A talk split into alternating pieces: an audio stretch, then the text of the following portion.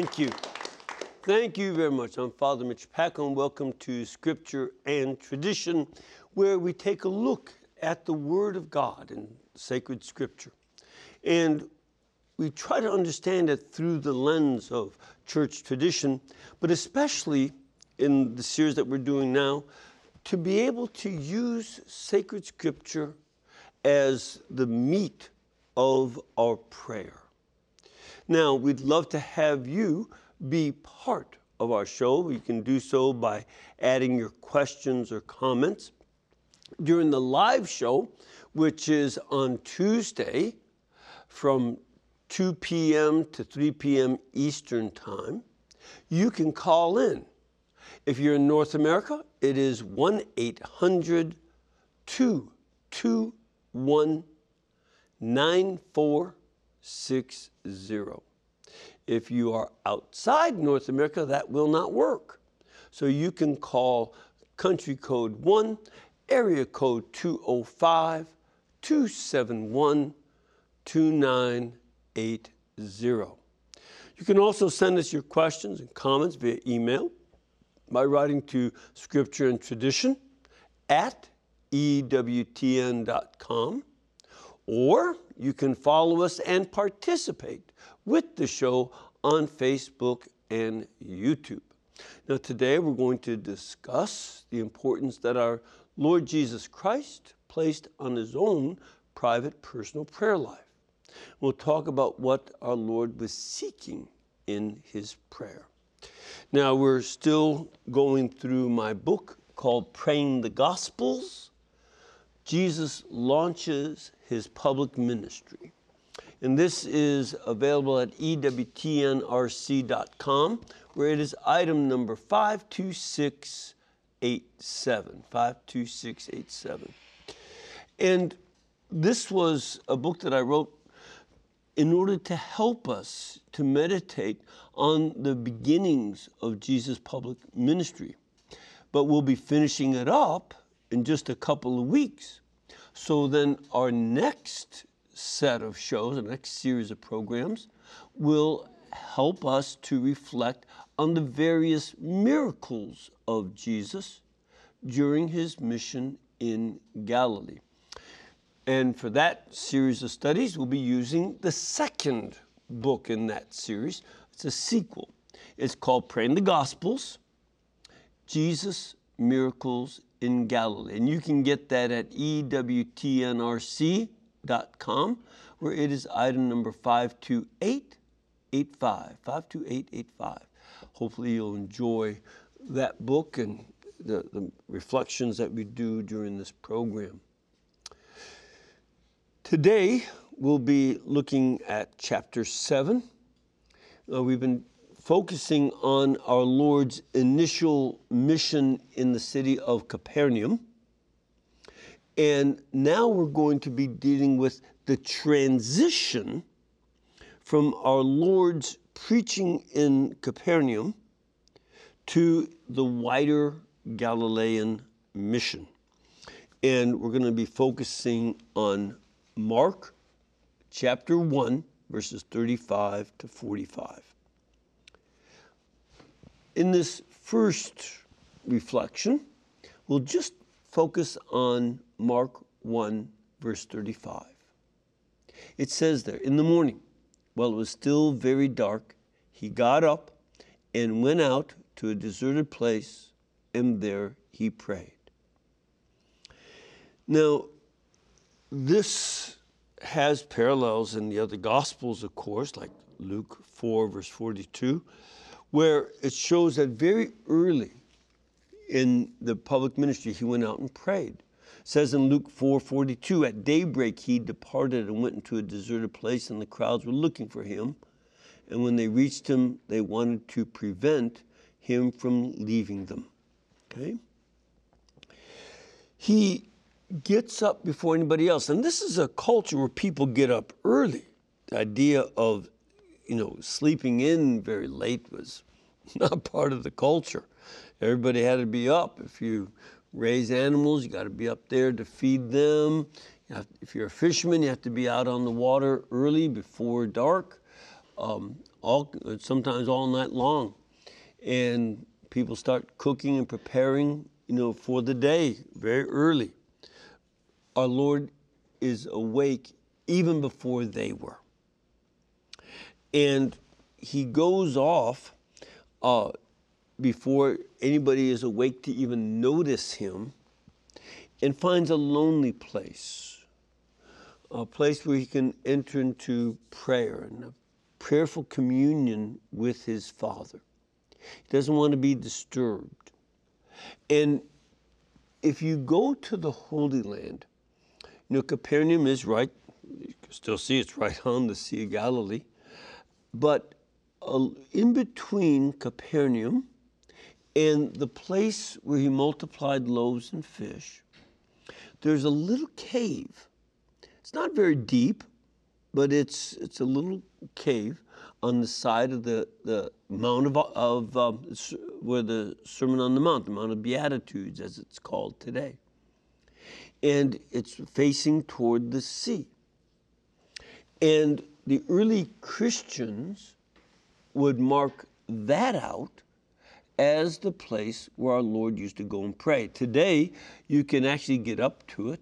There's, they've, the Israeli government has constructed a sidewalk and stairs. So you can go up towards that. It used to be a little bit more remote, but you can get up in there. And uh, this is something that's uh, very important. Now, it's a, uh, in St. Mark and St. Luke especially, and somewhat in St. Matthew as well, but especially in Mark and Luke.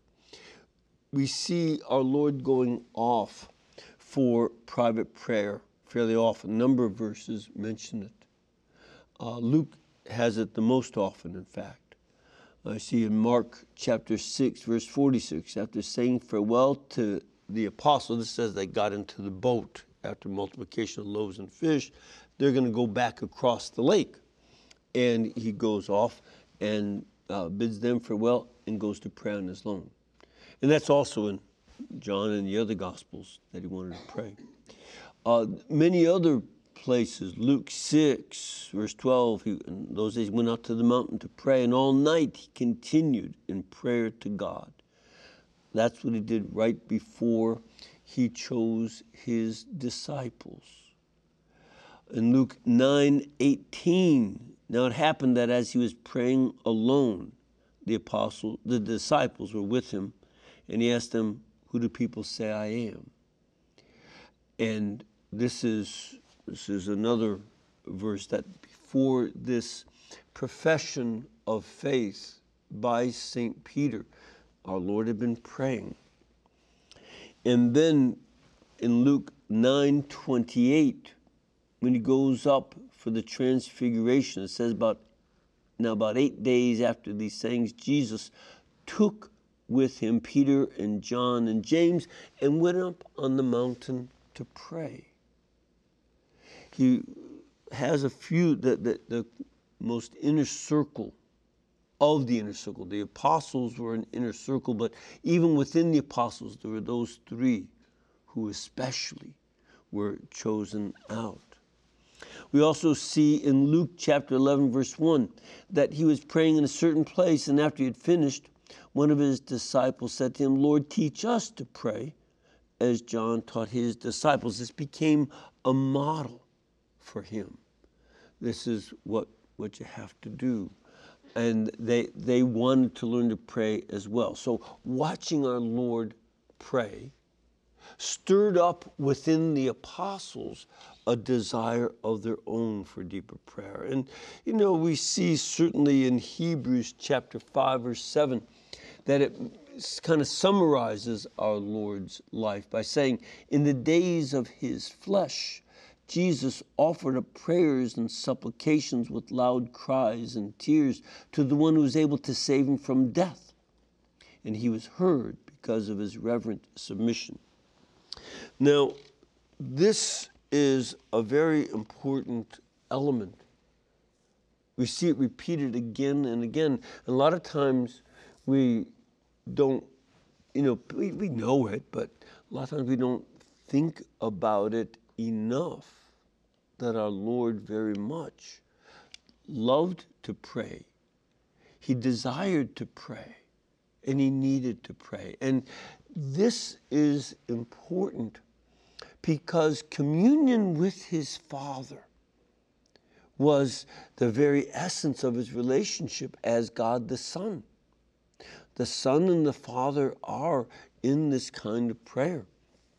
And he wanted to make sure that he taught his disciples about prayer. Think back to the Sermon on the Mount in chapter 6.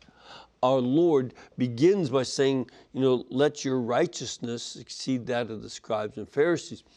And, you know, that, that righteousness refers to giving alms and to prayer. And so he taught about that in Matthew chapter 6, verses 5 and 6. Whenever you pray, do not be like the hypocrites, for they love to stand and pray in the synagogues and at the street corners so that they may be seen by others. Truly, I tell you, they have received their reward. but whenever you go and you pray, go into your room and shut the door and pray to your Father who is in secret and your Father who sees in secret will reward you. Well, he's talking about this need for private prayer that's not all about show. And there are times where we pray together in order to support each other and pray for each other. And we need that kind of prayer together. But there's also this time for this personal, private, quiet prayer. And he modeled it for us. Our Lord was a model of that kind of prayer. And this is very much a key to finding the sustenance we need to live our Christian life. It is very easy as we are going through various aspects of our lives that we can be caught up by the things happening around us and lose perspective. It's easy to lose perspective if you are only watching the people around you. We need to turn away from that and turn towards God and seek His perspective on us and on the situations around us. And this is going to sustain us. You know, right now, for instance, we see lots and lots of anger in our society, these shootings, and now all kinds of threats from the pro abortion people and things like that.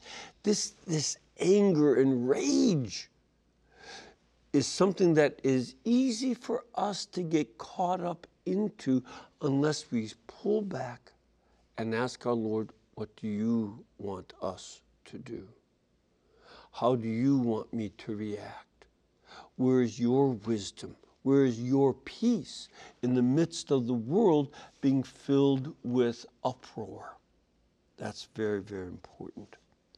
So, this is something we need. And, you know, this is how we also acquire a certain sensitivity to the movements of the Holy Spirit that we want to be alert to when He is leading us and directing us. Sometimes it's not easy. You know, we don't always know what we should do and what the Lord, Holy Spirit, is asking of us. But it is very important for us to take time in quiet prayer because that is also where we become more alert to the guidance of the Holy Spirit.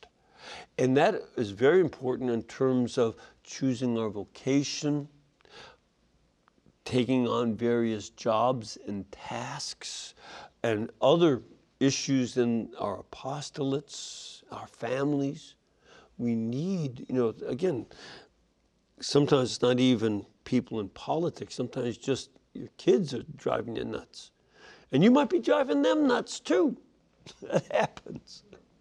And we all need to have time where we are with our Lord and find what this would be uh, that we have to do next. So, a couple things I'd like you to consider. Imagine Jesus. Try to picture our Lord Jesus. Maybe going into this little cave overlooking the Sea of Galilee very, very early in the day when it's still very dark. And you know, you don't even have the gray of uh, the, the dawn starting. And in a place where there's no street lights, there's no lights except for the moon and the stars. And so it can be very, very dark. You can't even see your foot under, under at the bottom of your legs. It's so dark. And our Lord goes there. Try to picture him. And if he if you picture him a prayer, what is he doing in his prayer? Is he kneeling? Is he sitting? Is he standing? How would you portray him? How would you imagine our Lord? Think about where his attention might be as he's praying. What is he focused on? Try to picture his face. What would the expression on our Lord's face be as he's praying to the Father, as he's entering into this kind of communion with his Father. And again, to try to simply remain quietly with him. You know, the, the crowd came looking for him, but we're not there to disturb him. We're there to be quiet with him and imagine ourselves in his presence. And then Try to picture in your mind that our Lord is finishing up his time of prayer. And as he comes to that conclusion, and you've shown a type of respect for his need for quiet time, speak to him like the apostles did when he was finished with his prayer. Ask him, Lord, what do you want from me in my prayer? What are you looking for in me? What would you like me to do in my prayer time? And what is our Lord's goal for our private prayer? You'll hear people uh, in the media talk about the importance of meditation to reduce blood pressure and things like that. That's all fine. But that's not why we pray. And that's not why our Lord wants us to pray. Lowering your blood pressure and being at ease, that's a result. And too often it's easy to seek certain results and secondary effects, I should, that's even a better way to put it, secondary effects, instead of the primary goal. And we need to ask our Lord, what do you want from my prayer? What are you looking for from me in my prayer? And, you know, what would our Lord desire for you in this area of life of personal prayer? How would you respond to Him?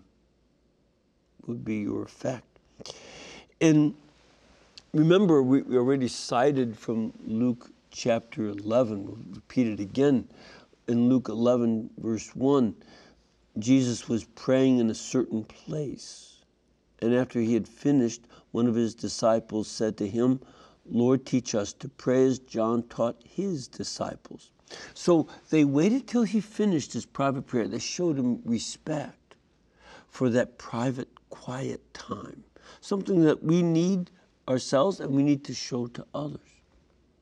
But then when he was finished, they are doing what, I, what I'm suggesting here. They asked him, How do we pray?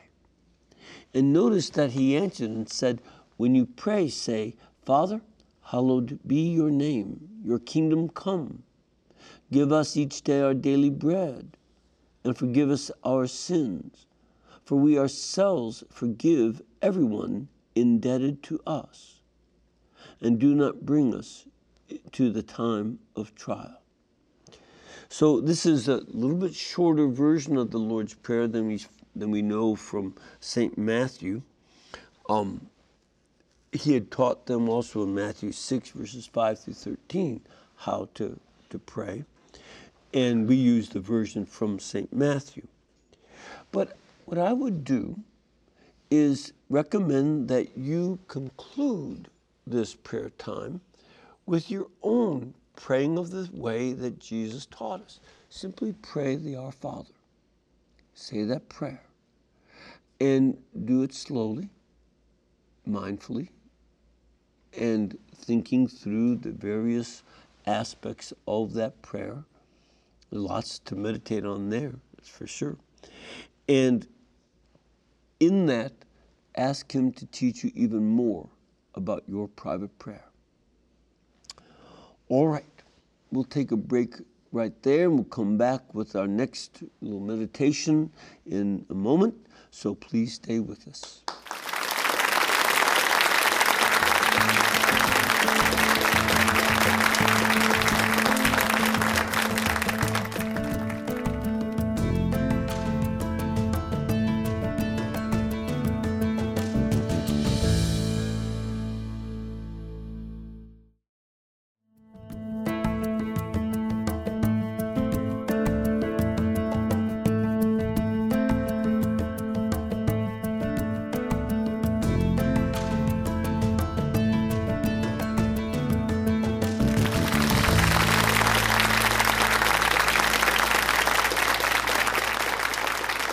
All right, thank you. Welcome back. All right, so this, I would like to continue and do another aspect of Mark chapter 1, verse 35, where it says, In the morning, a great while before day, he rose and went out to a lonely place. It was still very dark. He got up and went out to a deserted place, and there he prayed. Okay? Let's take a look at that. I don't only want to focus on the first little part of this. We're focusing on our Lord, you know, entering into private prayer and his desire to be in communion with his Heavenly Father and to seek the Father's will. But there's some other things that we have to consider here. First of all, remember what it says uh, in Philippians, St. Paul's letter to the Philippians, chapter 2, verses 5 through 8. This is itself part of an ancient hymn. This was a hymn used in the church by St. Paul. He had taught the Philippians this hymn, and he is now reflecting on the words. This is Uh, a little side point here. This is one of the reasons why it's very important for us to pay attention to the content of hymns. You've heard me say many times, there's some hymns that keep on congratulating ourselves and letting God know how lucky He is to have us in church. You know, that kind of, you know, saying, God, you know, we're the people of this, we're the light of the world, we're doing this, we're doing that. Pay attention, God. Be glad we're here, okay? No, no, no, that's, that's, that's not good content. The hymn should focus on the truths of the faith and on praising and adoring God. He should be the center. So that, that's what's true in this one. So St. Paul wrote in Second Philippians, beginning with verse 5, let the same mind be in you that was in Christ Jesus. So that's his little introduction as to why he's quoting the hymn. Then the hymn starts. Who, though he was in the form of God, did not regard equality with God as something to be exploited, but emptied himself, taking the form of a slave, being born in human likeness, and being found in human form, he humbled himself and became obedient to the point of death, even death on a cross, which, by the way, was the form of death given to slaves and non citizens. This hymn brings out how humble our Lord Jesus was. You know, he mentions himself in at the end of Matthew 11 that he is meek and humble of heart. But this humility shows itself in that he wants to know the Father's will. He wants to do what the Father's will, and he doesn't just get, you know, the plans. It's part of his relationship with the Father so that he keeps learning step by step the next thing that the Father wants him to do. Now, he has to stay in close communication with God the Father in order to know the next step. In some ways, the Lord's Prayer brings this out when it says, uh, Thy will be done on earth as it is in heaven. That petition of the Lord's Prayer comes right out of our Lord's own personal commitment to doing the will of the Father. And then, even when He says, Give us this day our daily bread, it's not only the daily bread. Notice our Lord didn't say, um, Would you give us bread for about a month? How about a year's worth? Uh, then I don't have to bother you. No, the Father wants us to bother us, uh, bother Him for the, our daily bread. Like any other kids. Kids don't tell their parents, all right, give me meals set out for the next year. No, they want it each. When I get up, I want my breakfast. Or if had my mother say, well, there's the stove. But, more, but you want lunch, you want dinner each day. You get your meals, each of the meals. And that's how the Father wants us to be. And it's also learning His will step by step in order to keep us in the relationship. It's not just about getting the answer or getting the bread or just the stuff, it's about the relationship with the Father by which He is very much a Father to us. And you can't neglect either the ongoing relationship nor the desire to do what the Father wishes. This is very important. And as a matter of fact, when you go to the Gospel of St. John, our Lord repeats again and again that he came to do the will of the Father. No gospel mentions it as often as John does. So, for instance, in John chapter 4, verse 34, my food is to do the will of him who sent me and to complete his work. That's what nourishes Jesus. In John chapter 5, verse 19, very truly I tell you, the Son can do nothing on his own, but only what he sees the Father doing. For whatever the Father does, the Son does likewise. And again, in that same chapter, uh, 5, verse 30, I can do nothing on my own. As I hear, I judge, and my judgment is just because I seek to do not my own will, but the will of Him who sent me. Notice how again and again our Lord comes to do the Father's will.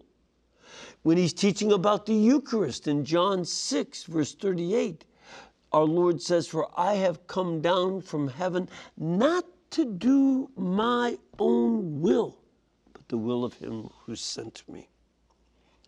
And then again, we see in John chapter 8, verse, uh, well, chapter 9, verse 4, we must work the works of him who sent me while it is day. And even right before the, uh, the Passover in John 12 49. For I have not spoken on my own, but the Father who sent me has himself given me a commandment about what to say and what to speak. And I know that his commandment is eternal life. What I speak, therefore, I speak just as the Father has told me. This is so crucial for us to, to understand about our Lord. And if it's true of our Lord, it's also true for us. We also can think back on the Lord's uh, prayer at the end of his teaching at the Last Supper in John 17.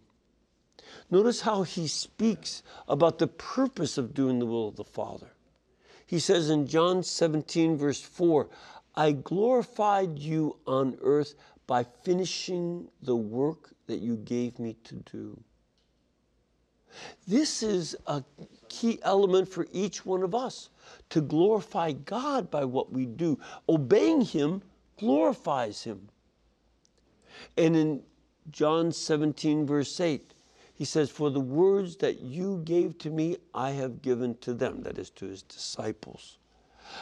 And we also need to learn from that too, that I'm here to do the words uh, and things that God wants and to share His words. That's why I like teaching Scripture. It's not my personal feelings. If I were you, I wouldn't care about my personal feelings. Sometimes I don't care about my personal feelings. It's more important that we do the Word of God. And in all of this, we have to remember in our prayer that we don't even know how to pray very well. Um, that's why we, we see uh, that St. Paul tells the Holy Spirit will help us. But our questions then, as we reflect on this, is what is the mission God gives me? If you're married, it's obviously to your family. That's your mission, is what our Lord asks you to do. And then we have to ask on a daily basis Lord, how do you want me to fulfill my mission right now? Where do you want me to go next? It's the next part. And again, I urge you to do this by uh, recalling this little grotto, this little cave, where our Lord, it's not very big, by the way, it's just fairly small. But imagine being with our Lord praying and considers how consider how he enters into that communion with the Father and then ask God the Father and ask him in the name of Jesus for a gift of the Holy Spirit. Our Lord taught us in John 14, verse 26, to ask in my name, and the Father will give you the Spirit of truth. Again, this is where St. Paul wrote in Romans 8:26, the Spirit helps us in our weakness, for we don't know how to pray as we ought. So ask for the Holy Spirit to help you in your prayer. Ask then the Father for the grace to know what His will is and then to seek to do it. I can't commit myself to doing the will of God without His grace motivating me. You might want to think about some of these verses from John's Gospel that we just read. Think about how our Lord came to do the Father's will. That's what I have to imitate. And take a look at each one of those verses. Consider them. So, and ask yourself, is my food doing the will of God, or do I think doing my own thing and my own will is better? This is a very important question. And ask the Holy Spirit to conform you to Jesus and to the will of the Father so you can act and live like Jesus in obeying Him. And then just simply conclude again with the Lord's Prayer, the Our Father make that a way that we learn from Jesus' prayer how to pray in our Lord's life, in our own lives. All right. Tell you what, we'll stop there. We'll go on to uh, the next part of this episode. Um, we have a studio audience. Again, it's nice that COVID is over. We have people here in the studio audience. And ma'am, we'll start off with you. Where are you from? And also from Poland. Yeah, I was going to say that's not a Wisconsin accent there. but uh, you're originally from Poland. Yeah. And um, what's your question? My question is, Father, what happened to those beautiful uh, litanies celebrated by priests in uh, church with even incense and yeah. singing? Now, what happened to them? them? They are still in the prayer books but unfortunately, they're left there. And this would be something that would be good. Now, for instance, uh, when you were growing up, you probably had uh, benediction on Sundays. Yes, and so did we.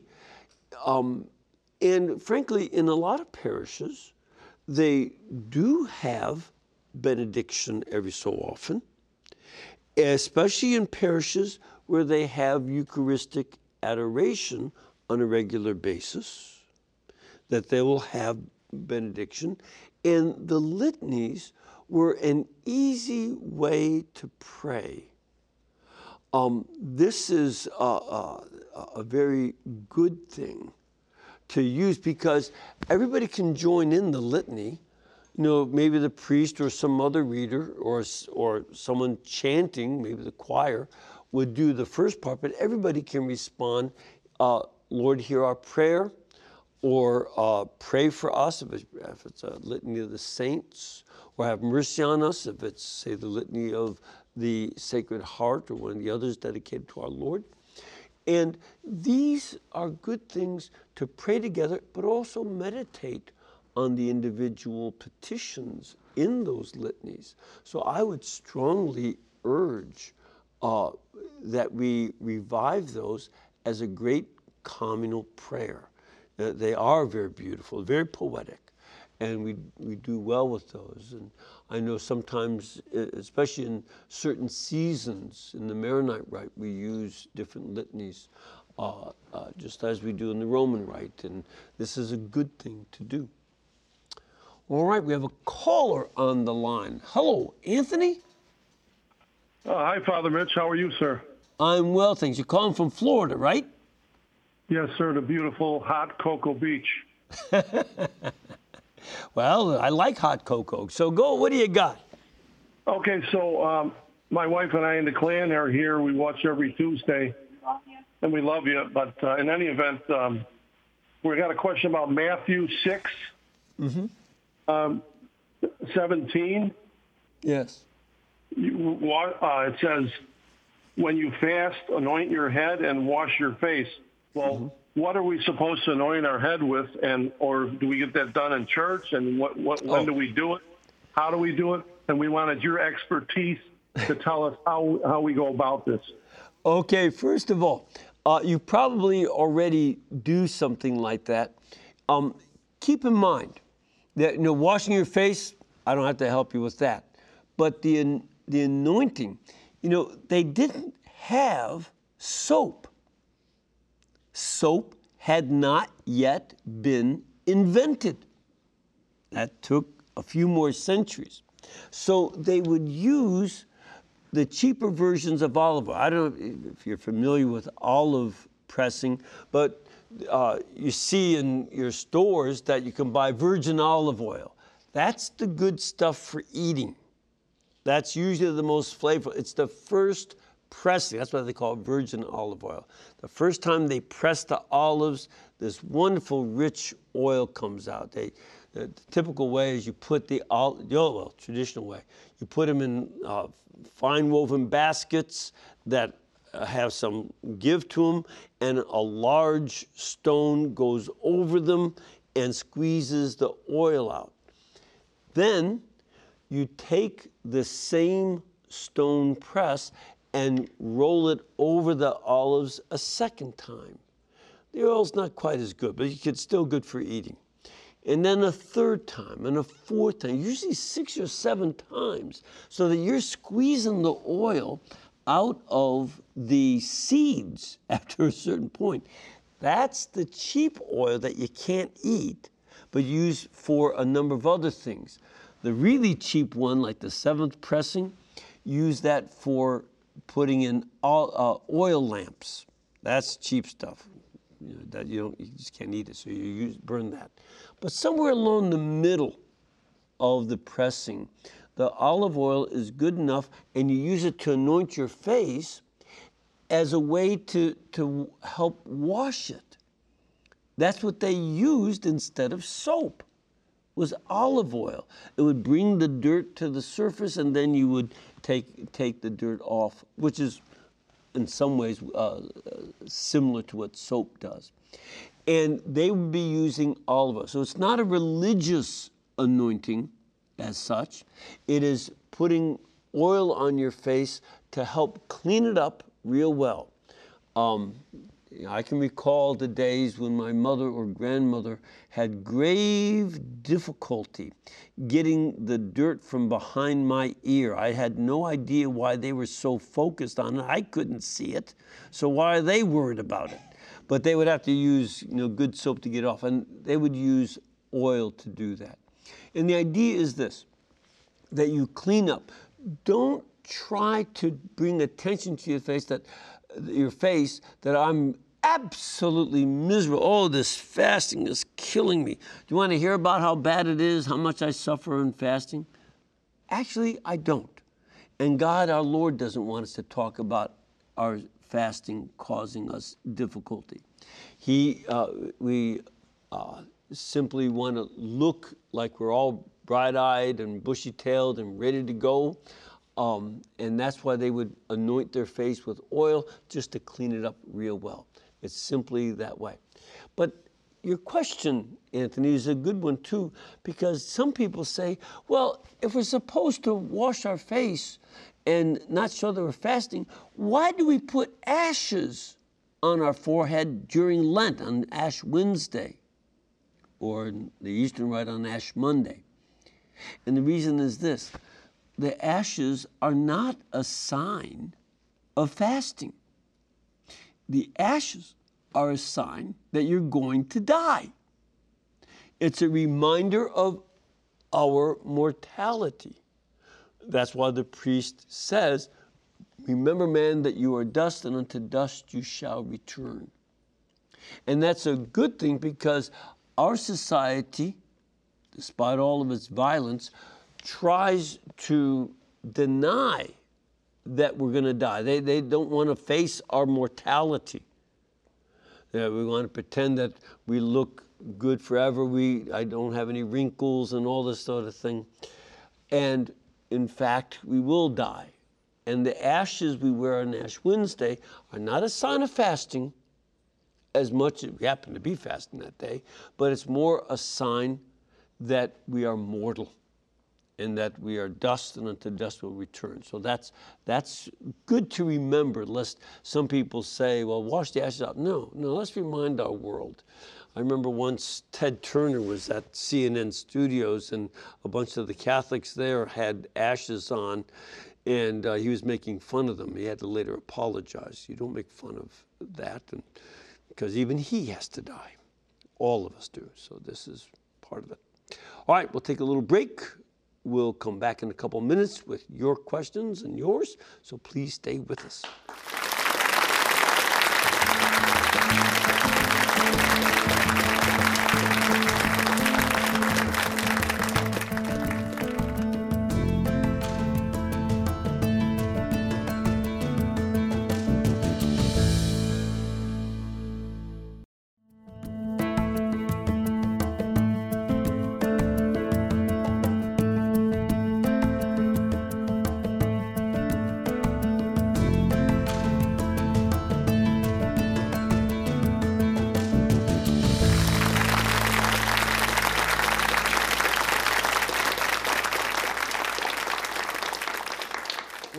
Right, just want to remind you to be sure to join me tomorrow for EWTN Live, at 8 p.m. Eastern Time on Wednesday night, I'll be speaking with an author and law professor, John Lawrence Hill, about how commitment to human rights and human dignity requires a commitment to natural law tradition. And frankly, natural law tradition leads us to belief in God.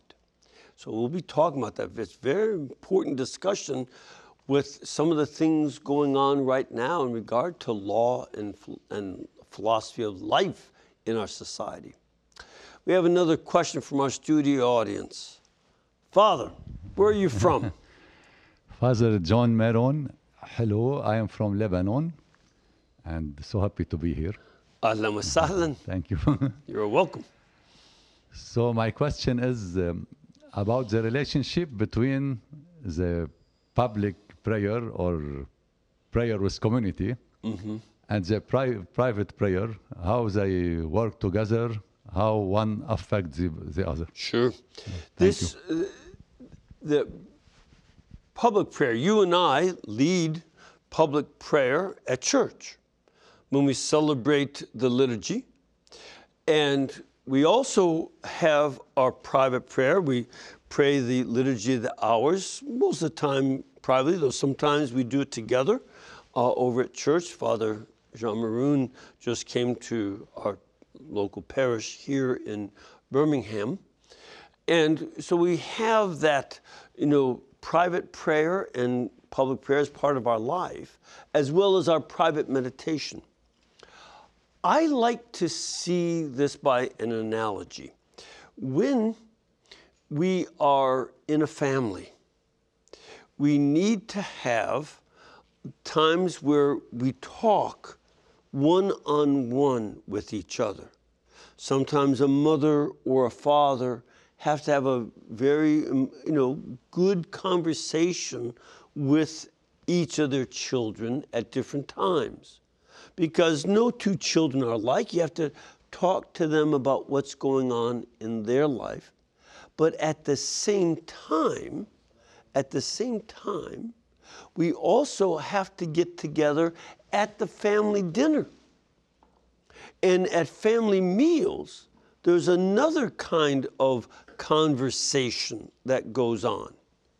And, you know, uh, you know I, um, I've been working on a, a lot of things about uh, history of my family, writing some of these things down.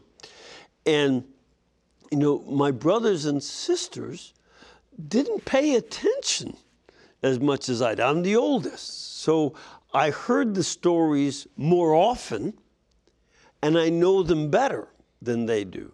So I and that goes on at the family dinner table to tell these stories and to talk about the family as a group. And then there are other times at weddings and baptisms and big holidays that lots of relatives come together. Well, this is parallel to our prayer life with God. There are times we have one on one conversation. And then, uh, just like a, a, husband and wife have to have their private conversation, a lot of things they need to talk about away from the kids. And then there are times you have to talk to each kid. There are times the whole family has to talk. And then there are times the larger family gets to talk and, and share this is what we do in our prayer life as well. It's part of relationships. If I only talked to my relatives at big parties, the conversations would all be superficial. I wouldn't get to the more important matter. But if I only talk to individuals, then others are excluded. It's back and forth in the relationship. And one kind of conversation nourishes the other. Similarly, my private prayer nourishes my public prayer. I pray over the Gospels before I preach. I ask our Lord, Lord, what do you want me to preach? Not just, well, I like this idea. No, that's, again, my feelings are irrelevant. Lord, what do you want me and what, what inspirations would you give me to address our people? But then, you know, I need that time with the community as, as we, you know, uh, also share giving uh, our Lord's body and blood to our brothers and sisters, or like on Sunday, baptizing and such. This is all part of the set of relationships with God, the church, just like with our family members. I think that's a way to understand it. We have an, have an email. This is from Fernanda. It says, Dear Father Pacwa, please explain the difference between how God punishes those who shed the blood of the innocent and how our sins are redeemed by the death of Jesus. Does it mean that he forgave the people guilty of his innocent death? Fernanda. Well, now, Fernanda, that last part is very, very important. Uh, think back on the crucifixion scene. Right after the soldiers nailed him to the cross and set the cross up right. The first thing our Lord says from the cross is, Father, forgive them. They know not what they do. He doesn't only forgive the people that are crucifying him, he even gives an excuse for their behavior because they don't know what they're doing. This is very important for us to understand. Of course, He forgives us, forgives those who killed Him. And He also reconciled St. Peter, who denied even knowing Him. Remember, the first pope denied even knowing Jesus. And then the issue of um, the forgiveness of sin, uh, this is something very, very important. Um, it says that you know the, uh, in the Bible, wages of sin is death. The Lord had told Adam that if you disobey, you'll die. And so death is the punishment for sin. But if a guilty person dies for sin, then it is not really, you know, making up for all sin. But if an innocent person dies who has no guilt, and especially if that innocent person is the infinite God made man, then it's an innocent person who dies and he's infinite. And so his death on the cross is what makes up for our sin. This is a very important principle. And, you know, uh, uh, read St. Paul in Romans chapter 5 that maybe for a good man somebody might die, but God proves his love for us in that while we were still sinners, his son died for us. This is a key principle of our faith. And so his death as an innocent person on the cross is makes up for our sins and it's uh, something that he forgave from the cross those who killed him. All right. Thank you all for being with us. May the Lord bless you and keep you and cause his face to shine upon you, the Father, the Son, and the Holy Spirit. Amen. And you know, we can bring you this program and all the other programs that we do only because this network is brought to you by you. So please remember to keep us in between your gas bill, your electric bill, and your cable bill, because we have a lot of bills to pay too. So, and then with your help, we'll continue paying those bills. God bless you and thank you for your support.